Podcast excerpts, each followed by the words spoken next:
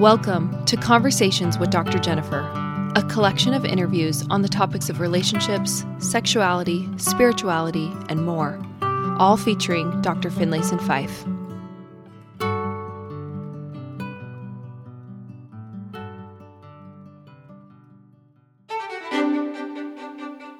In the podcast Spiritual and Sexual Development and the Power of Lipstick, Jennifer talks about the way in which she had learned to view men and women in her early years. I, I did have an idea of a God that knew me and loved me. The only problem was that the God that I had in my heart and mind saw men as being more important than women. Hmm. Because that was part of my faith tradition. It was also part of my parental system where my father, because he provided and was the leader and was a church leader, made the rules much more than my mom did. And so I believe God loved me, but that men were the gold standard and women were the silver, you know. So you felt a little bit second rate in God's eyes yeah, because of no question. gender? Because of my gender. And I grew up, you know, that men men had authority and women did not, and women would defer to men and men should be loving and caregiving and not be abusive and all that. But right, yes, mean, right. but you were weaker. This is Sheree Phelps, and in this interview today, I talk with Jennifer about how to confront and navigate some of our faith traditions that place men in a position as slightly more important than women. Okay, so I was listening recently to a podcast where you were talking about the idea that you had of God in your younger years. And you said that you felt that God saw men as being more important to women. Mm-hmm. And I do think that even though there has been progress in our culture and our society and within the church over the last few years, I still feel like um, I mean, do you do you see traditions and ideas that continue to lead both men and women to take a hold of that false idea that God views men as being more important than women? I mean, yes and and no. I mean, the, the yes part is that um, even though I think we have shifted in our language, you know, when I was growing up, I had Sunday school teachers who were teaching that polygamy was a part of the highest order of the celestial kingdom and that it was a higher law, that it was the ideal essentially. I had also, you know, there was much more overt, like being a wife was a kind of calling, a role. The language, you know, there was even articles then about you know the sacred role of being a wife and that is that you're supporting the kind of larger efforts of husbands and men and church leaders. So we were much more unapologetic then about that in the temple. Similar there was this un, unequivocal kind of recognition of that hierarchy. We've taken a lot of steps to soften that and to um, elevate explicitly the role of women in our um, in our community and the culture, you know, and I think those things are all valuable. Um, I think that if we consider the priesthood to mean that men have more authority than women, and by authority, I mean the ability to author what is true then that's then that still works against equality because you can't have a marriage of equals if there is the idea that one is more right than the other, one is stronger than the other, one is closer to God than the other.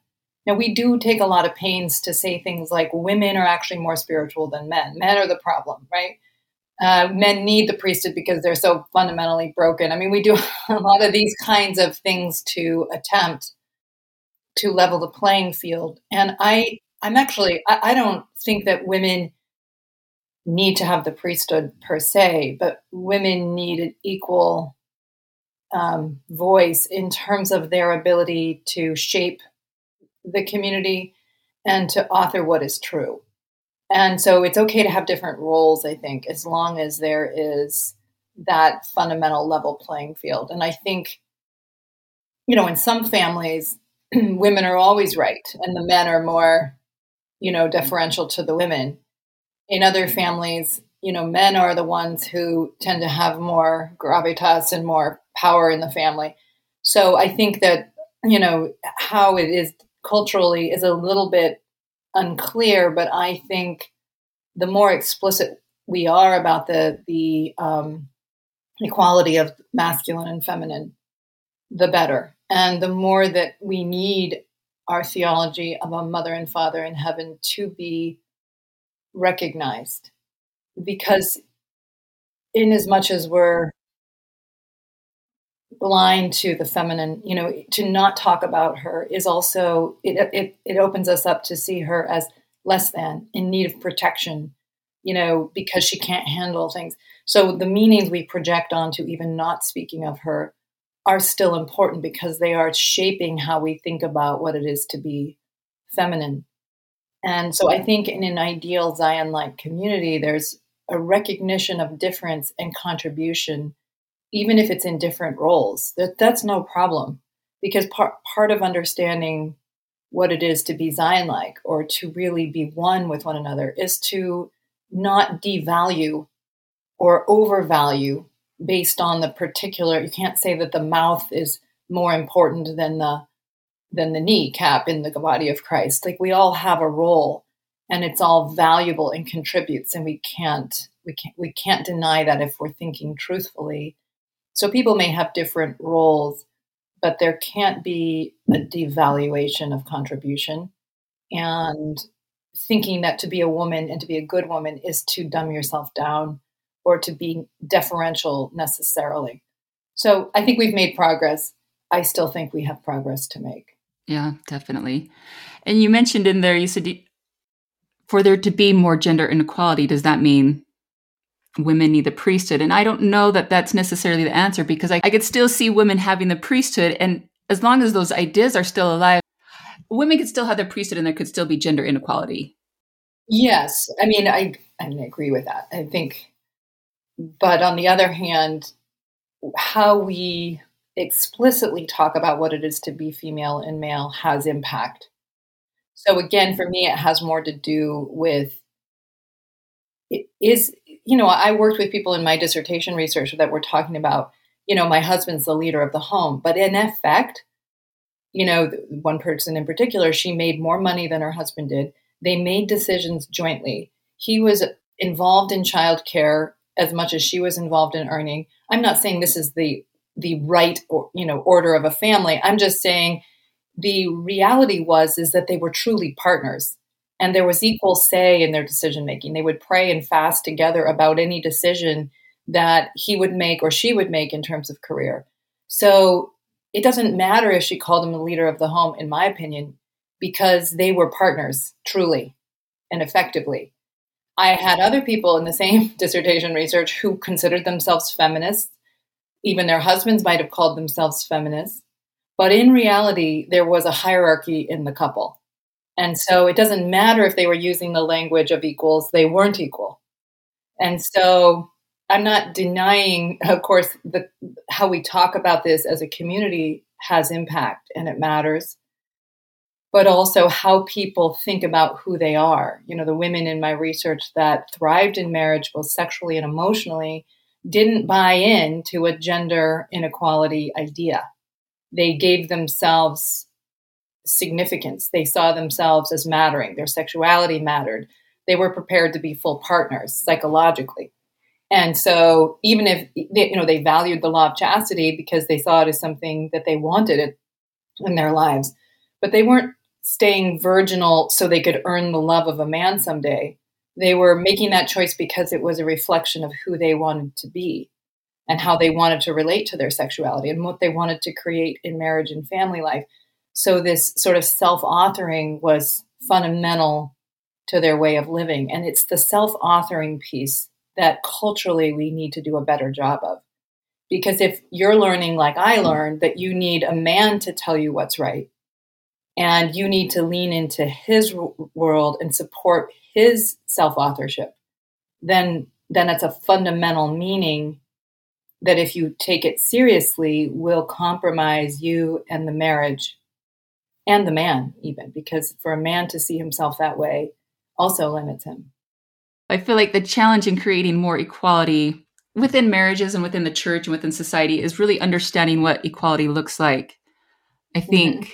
Yeah. if we're truly equal with differences, as you're saying, you know, we're we're differences with different qualities, and maybe that means we're playing different roles in in the big scheme. That might not mm-hmm. necessarily have. I don't think that means that necessarily for there to be equality, then we have to have exactly the equal amount of right. female and male leadership callings and you know the exact right. same number of men and women speaking in general conference and praying in general conference right i think it's important i think it can like right. expose the inequality yes but i mean what right. sometimes an immature understanding of partner or collaborative is you have to do the same amount of housework as i do uh, you know we need to make the same amount of money or something or there's not a collaborative arrangement and that's just simply not true. It's about a genuine valuing of the contributions. When um, I was first married, I made the decision to stay home with my kids for a number of years, and my husband was the sole breadwinner.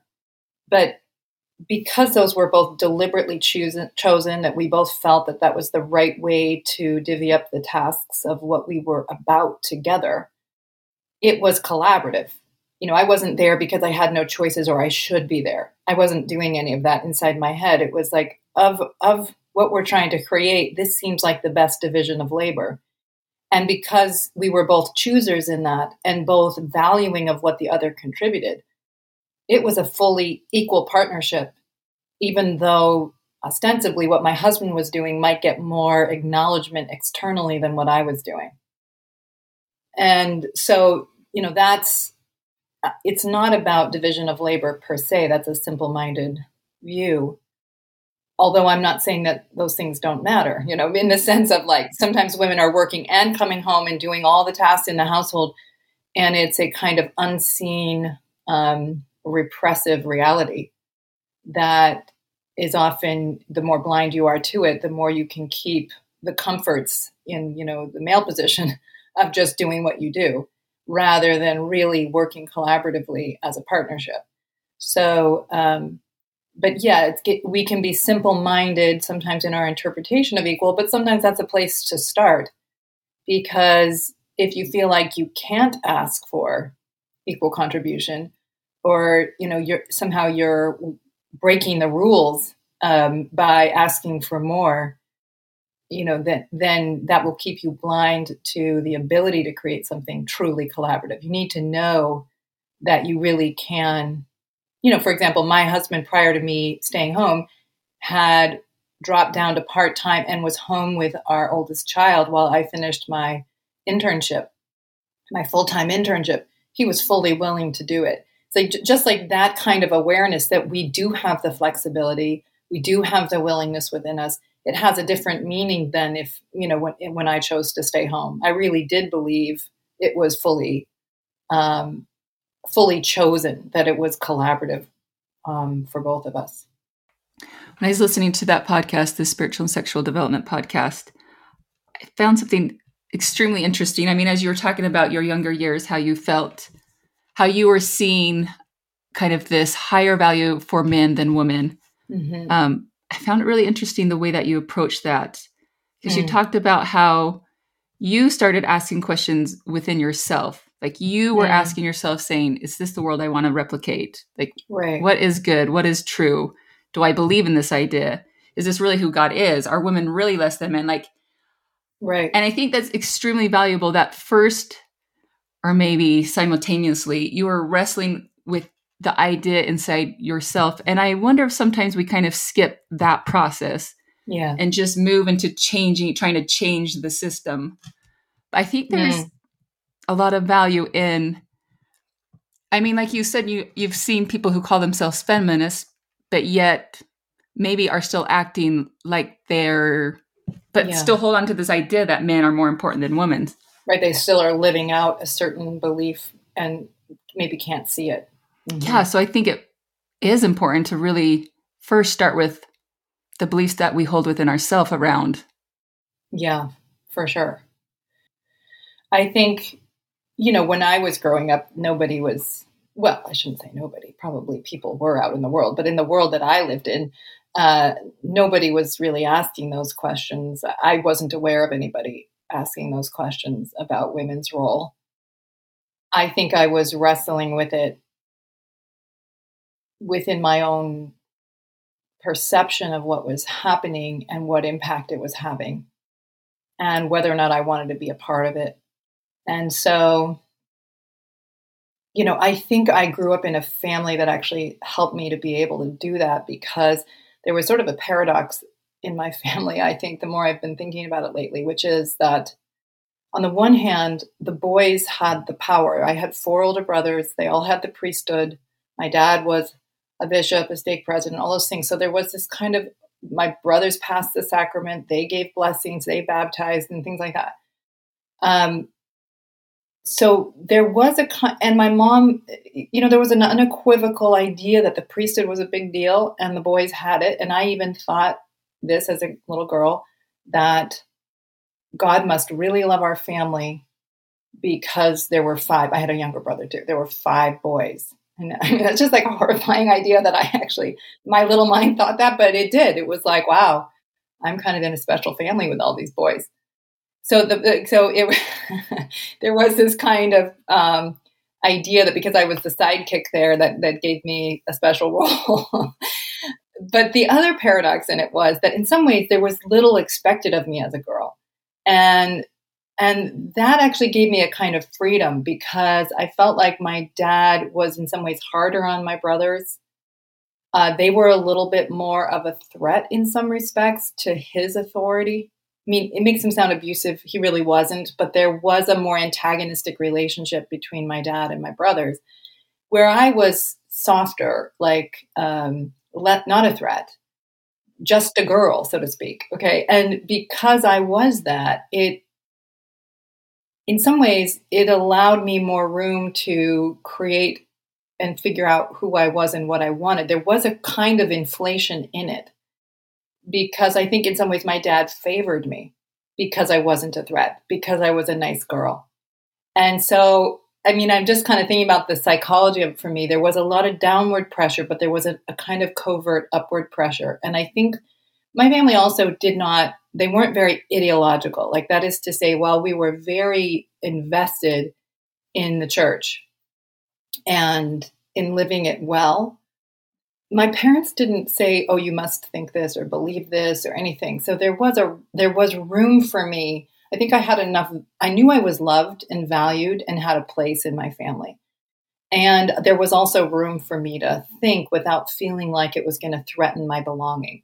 So i think the reason why i want to say it a little bit is because i think there was the support for me being able and allowing myself the room to think about it because I work with some people that grow up in families that to disbelieve or to question is to lose your place in the family. And so they don't have enough room to think. And a lot of times when they start to kind of push against it, they're pushing against many layers of demand to be something or conform to something. And so they have a lot of anger about it uh, because they've felt so constrained by the, the demand to be a specific thing. And so they may be trying to fend it off psychologically by, you know, like perhaps people in my dissertation research claiming a feminist ideal because they are trying to solve something, but still not realizing they're still caught in the idea that I have to be something for someone else to really matter. I remember as a um, girl thinking I was really glad I wasn't a boy, actually. I really did. yeah. So even though I thought they were all, you know, had God's favor a little more than me, I also could see there was more demand on boys and men, you know, like yeah. to provide, to be strong. And I could get around that. I didn't didn't have the same expectation. Yeah. I was talking to a friend last night she had just moved. She's in a new ward. She's in a different state. She's outside of Utah, which I think is mm-hmm. significant mm-hmm. because, yeah. and uh, she basically came home from after, you know, her first experience in this new ward and just said, like, I, I'm really frustrated. Like, I don't want to be mad and critical all the time, mm-hmm. but it mm-hmm. just seems so obvious to me the way in which you know men and women are treated differently mm. and so i mean how how can you deal with that like if you maybe are seeing it. Mm-hmm. you're seeing the the differences. How do you face it? How do you see it with maybe mm-hmm. integrity and strength without like going blind to it but with all also not just sitting back and finding reasons to be resentful and like you know like looking for reasons to like just validate your anger? Yeah. like, how do you deal with it in a well i think initially that's okay i mean because initially when you start waking up to a problem or you see something you don't like you're going to have feelings about it and a recognition that there's something that's not fair and yeah. I don't think um, people sh- should be too too afraid of that or too anxious about that because it's part of clarifying your mind that this isn't working. This is a problem. Where I think sometimes people get stuck is that they see the mistreatment outside of themselves or they see the devaluing of them outside of themselves. And the very human and tempting thing is to say, I've got to get power from that external source. I need to get that person to acknowledge I'm okay. So for example when i'm working with people in marriages and and the person who's been in the one down position let's just say the wife for the sake of the ease of this conversation yeah. and she's recognizing she's been in a devalued position. She's been supporting the aims of her husband kind of deferring to what he thinks feels and wants and then she kind of starts to wake up to that and is upset about it because she's given up too much of her life. She's been fulfilling kind of what she was taught as the ideal, but she's not happy and she's full of resentment because she's given up, she's disappearing in her own life in the form of serving everybody else's interests and desires. And so when someone wakes up to that, they don't like it, of course. And it's um, it's right to not like it. It's right to say we have a problem. yeah. Because you know, to to forge a self, to be at peace with yourself, if you've been working to support the desires and dreams and and wants of others, um, that's not going to. If that's all you've done, right? That is to say, if that's how you've tried to be a self, you're going to feel limited and frustrated by that. So the f- initial um, unhappiness and rejection is important. But it's not the husband that's going to give you equality it's ultimately you that will. And that's important because while you want to wake up to it, and you may want to be talking, okay, in church about what you think needs to be better, or in a marriage about what needs to change. Yeah. And there's nothing, it is always good to restructure realities right? So, like women getting the vote, women being able to drive, right? Women being able to own property. These are a big deal because you can't have real equality if you don't have structural support for it. If you have a structural devaluation of women that forces women to be dependent on men, right? Or if you have ideology that supports the the deference of women's minds to men's minds, okay, that's a problem. That said, especially when it's at the level of psychological, the real work is on the inside of the one down person. It's dealing with herself, how she may participate in devaluing her voice, how she may participate in folding into others as a way to manage her own self doubt. And so, if you keep the locus of control outside of you, it really limits what you can sort out within yourself and whether or not you really will be free. Because if we unwittingly keep it external, we are always still referencing the outward authority, not the inner authority. So I feel like trying to sort through cultural and religious ideas about gender roles can be challenging at times because it's it's so much a part of the air we breathe that it's just we accept it as the way things ought to be. Like you were talking yes. about, you know, women getting the right to vote. I mean, when that yes was happening, I mean, there were women who were against it. And I think partly because it was just the way things were. So it That's feels right. It hard feels like to a threat. challenge. Yes, yeah. Exactly. But I think religious statements that saying things like the role of the women is to care and nurture for the children and the role of the man is to provide Right. can be complicated because then it feels like this is ordained by God and therefore it's the higher Yes. way to govern your life. Like, Yes, I agree with you. How do you sort through gender roles? How do you make sense of gender roles? How do you, what's a better way to think about that?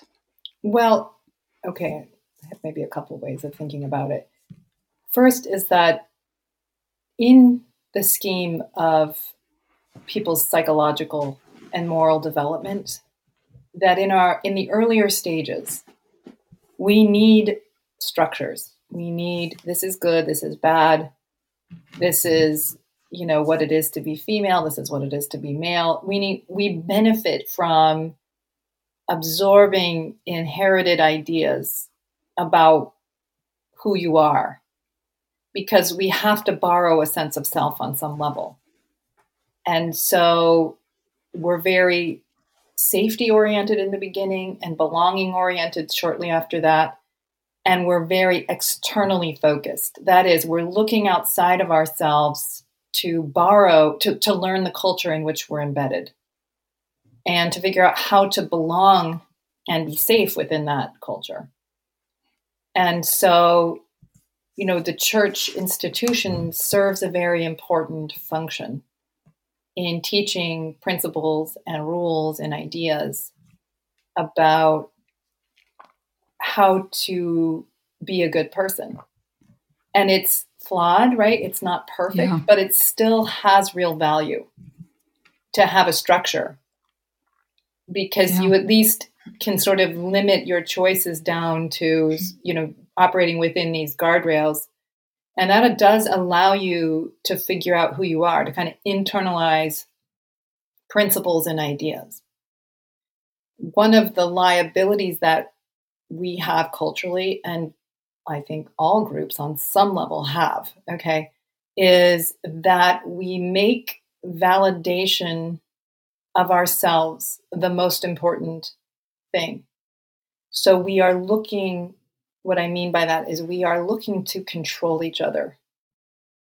That we are afraid of people having too much liberty or freedom because we fear it may undermine our own sense of security, undermine our sense of self, right? So just do it at the level of a marriage. A lot of times, what's happening in marriage is that um, someone is complaining that his wife doesn't have enough of self confidence and autonomy at the same time that he unwittingly undermines her confidence and undermines her autonomy. So that is, he wants a wife that's self confident and comfortable in herself and comfortable in her body, in as much as it reinforces him.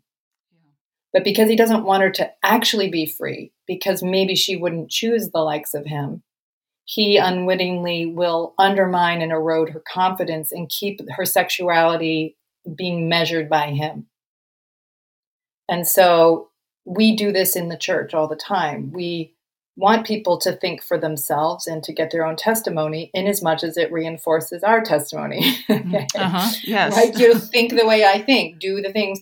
So a lot of our gender narratives are basically a, they're a dependent system. I'm working on a book right now, and I've written all about this in the mm-hmm. chapters on men and women. Is there is this be what reinforces me, and I mm-hmm. don't just mean be women be what reinforces men. There's also what reinforces women. So we on some level you know we have been taught to be cinderella as, as women as women you know the Mhm. idea that there's a prince out there that's going to provide you a life and ride up on a horse and tell you you matter and you're beautiful and give you a castle if he's a good Yeah. man and like who doesn't like that idea i mean i don't know I like it, you know, because also Right. he's sort of the one that's protecting you from the big bad world. And they're just going to love and adore you. And so there is like men like the idea that I'm the strong one, I'm the able one, I'm the one who's going to be needed by her and therefore she'll never turn away from me. And she'll just, you know, want to have sex with me all the time because she is grateful for me. that's the fantasy. And for women, there's often that's a that's a compelling idea. You give me a life, you protect me. So a lot of times women are more complicit in that one down than they realize because we want the perks of it. We want the perceived security in it. And so we kind of sell the idea that you'll each be needed in a way. You'll each have a role.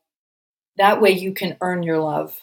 You'll be beautiful and desirable and deferential and sweet. And you'll have his children and you'll raise, raise them up and and be this precious person in his life that he's so grateful for.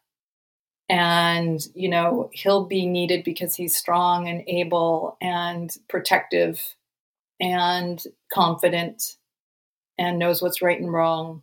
And, and those are the those are the ideas that we like. We like that idea because it, it makes us feel secure and it makes us feel needed and it makes us feel protected in the world.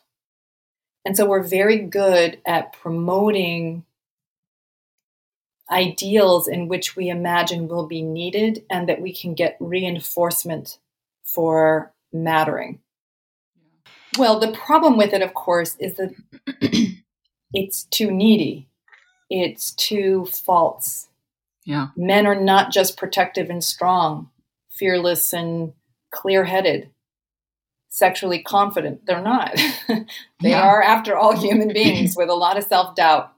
And so men learn to hide.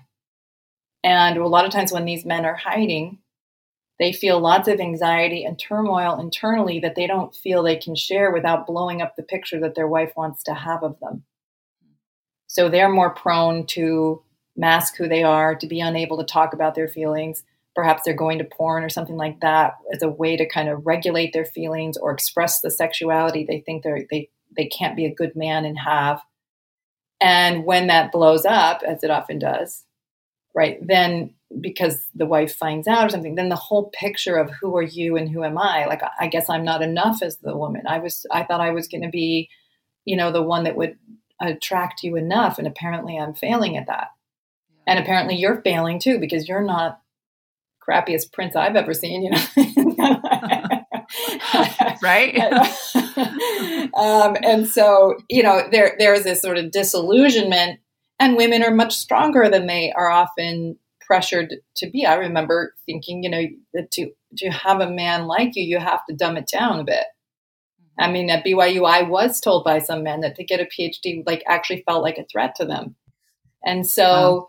Because they'd learned how to be a man in a very limited way, yeah. and so while we may like, and, and okay, and then here's the other part of it is that I think there is some legitimacy to the gender division that we're talking about, meaning many women do want to be able to have a family and be able to lean upon their partner to be a provider during that period of of childbirth and when these children are highly dependent upon her. So there is cultural and social value in many of these roles. They're the, you know they aren't inherently a problem. The problem is when we, as you are pointing to, Sheree, are being told that this is the way God wants you to do it. It's the only way it's the right way. Even if you don't feel like that's right for you, you need to be in that dependent position. You need to silence your own thinking and be dependent. Or you need to silence your own fears on the masculine side or insecurities and pretend to be strong. When we're in that validation dependency and we find the and we have the idea that this is how God wants it to be, it does limit us unnecessarily because we can really value if we're teaching people at a kind of lower level of development, it limits how far we go as a group. Because we can value the masculine and the feminine, we can value collaboration in couples, we can value family life and partners working together to create strong families doing different roles. Like we can language this better. We can value masculine and feminine gifts that both re- reside within we, we men and women have both masculine and feminine within them. And we can value those qualities more overtly and equally and still and actually do a better job of showing a higher mind in God, not a God that just wants people to fulfill roles. We can actually talk about masculine and feminine collaboration and intimacy as our ideals because I believe they're a better understanding of what our theological ideals actually are. Earlier, you were kind of talking about the idea of how we keep like the divine feminine, this the mother, uh, a heavenly mother, silent, and how that might play a role in well, how it plays a role in kind of the gender differences that are problematic. So Michelle Thorley painted a picture titled "Mother of All Living," and it's a oil painting of Eve. Yeah. And she talked about, Michelle talked about how she painted Eve to look Latina so that she, another Latina, could connect to Eve. Yeah. She said, I wanted to see Eve as myself and as my ancestors. So I wanted to paint something with a definite Mexican influence. Yeah. And I think there's so much value in being able to relate or connect to a role model through some commonality, such as gender or race.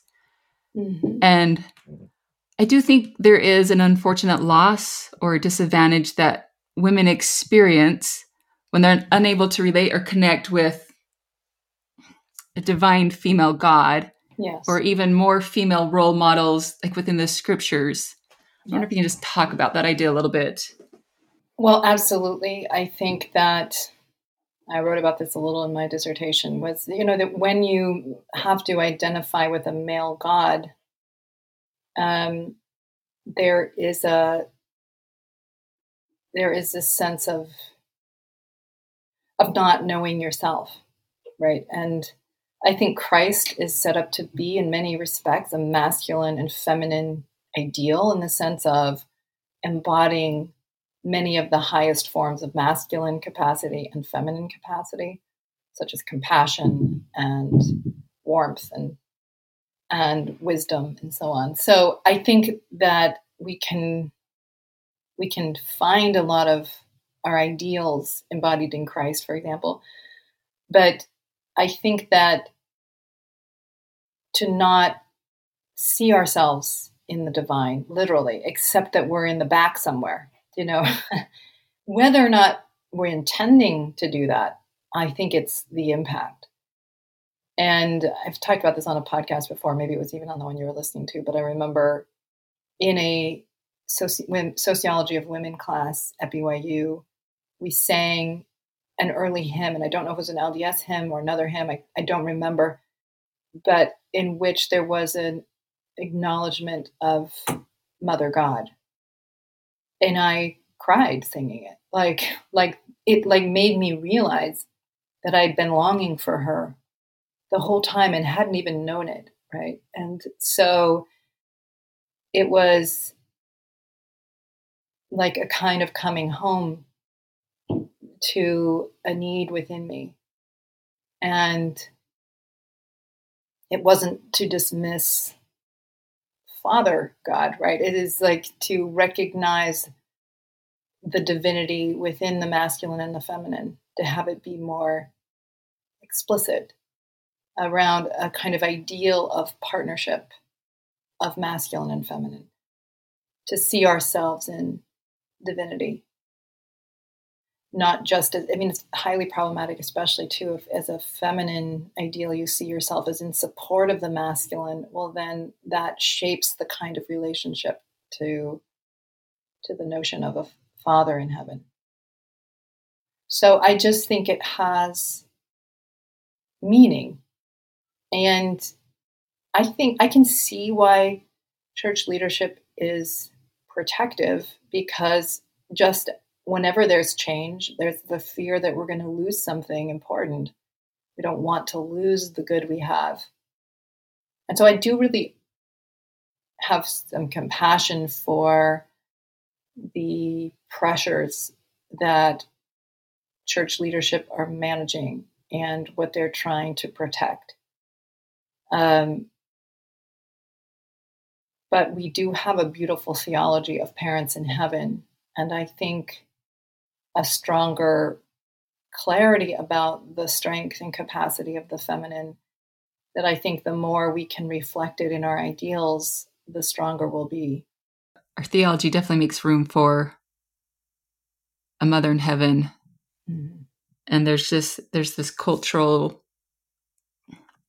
I do think it's shifting, but I think there has been a cultural and religious taboo in talking about a mother in heaven. Yes. I mean, I remember when they changed the young woman theme to say, you know, instead of we are daughters of a heavenly father, we are daughters of heavenly parents. Yes. Which I thought was wonderful, except I still struggle with this idea that whenever we refer to a mother in heaven, it's we refer to her as there are, you know, we have parents in heaven. That yeah. she's always coupled with. Yeah.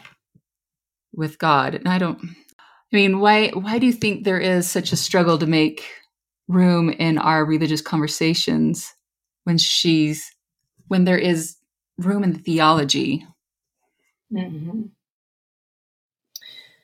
well we certainly have a long tradition around father in heaven i mean the god of the old testament new testament it's very masculine and so the, on the one hand there's just this what do we know about her and are we going to go in the right direction? And are we going to just project all of our limited ideas of the feminine onto Mother in Heaven? And and are we going to make a mess of it? So I, I think that's that's one possible concern and perhaps a fair one. I also think that going back to some of the earlier things I was saying around our desire to control each other. You know, in a lot of the work that I do in couples is that men are m- often much more ambivalent about the feminine thriving than they recognize. I was working with a couple recently in which he started to confront how much he would take in the marriage and take sexually to manage something in himself. And even though he didn't like the sex and he never felt desired and she was struggling to be responsive sexually, he would still kind of go in and, and get that kind of sex because it kept him feeling like the strong one. It kept him feeling like the one who didn't have the sexual anxieties.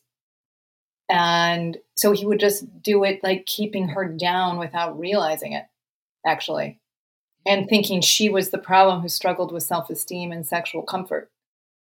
Then, you know, after he started doing my men's course started to see himself as a taker. He started recognizing that he was not very loving sexually, even though he told himself for years he was. Yeah. And so he started to kiss her and be with her with a lot more heart and love her through just the way he kissed her, even when she had refused him sexually. And he just kissed her with a lot of love in it. And he was doing this deliberately and differently. And the meaning suddenly changed within him.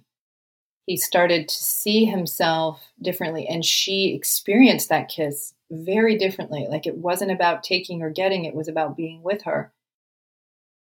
My, my whole point in saying this story I'm, I'm, is that, like getting into the story maybe more than I need to, is that what actually started to happen is that as he started to stop taking he became acutely insecure.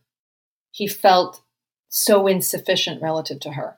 She started orgasming all the time now. okay. Yeah. Meaning she she could feel the sort of judgment and superiority get challenged within him. And so she was freer to thrive sexually, emotionally with him because she wasn't always operating underneath this downward pressure. But what was so shocking to him was all the insecurity he'd been sitting on top of that was masked by keeping her as the focus or keeping her underneath. So, this is my way, long way of saying psychologically, we do this as human beings, right? The, and men have been taught that's the way to feel like a man is to have someone slide underneath you, have a woman slide underneath you. You feel better than them, stronger than them a lot of good men that get socialized into that idea. So the idea of feminine thriving feels scary. Like, well, who am I then? What's my role with you? Do I even have a role? Another thing I think we struggle with in the church is that women tend to be the ones who stay active in the church. And so if we don't have a meaningful role for men, are we going to lose all the men? Right? Is, is it already too feminine? Maybe is the question that some may have.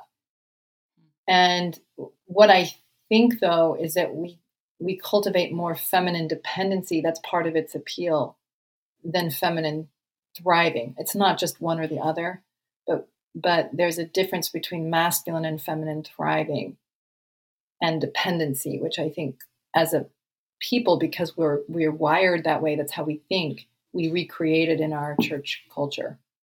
Yeah. Well, Jennifer, thank you. Thank you for this conversation. I always appreciate hearing your thoughts. I, I really appreciate the way in which you approach life of trying to come from a place of strength and integrity. Yes. And dealing with complicated and difficult issues. Yes. I mean, exactly. It's the balance of being able to see things as they are and not go blind to them, not pretend that there aren't destructive or problematic things, but not lose our strength by just living in anger towards them. Meaning, how do we find our strength in the face of those limitations and create better? And that's always harder, but that's where we find our freedom and our peace. Yeah, definitely. Thank you. You're welcome. Thank you so much for listening. If you enjoyed today's episode, we ask that you please rate, review, and share the podcast so that more people can find and benefit from Dr. Jennifer's work.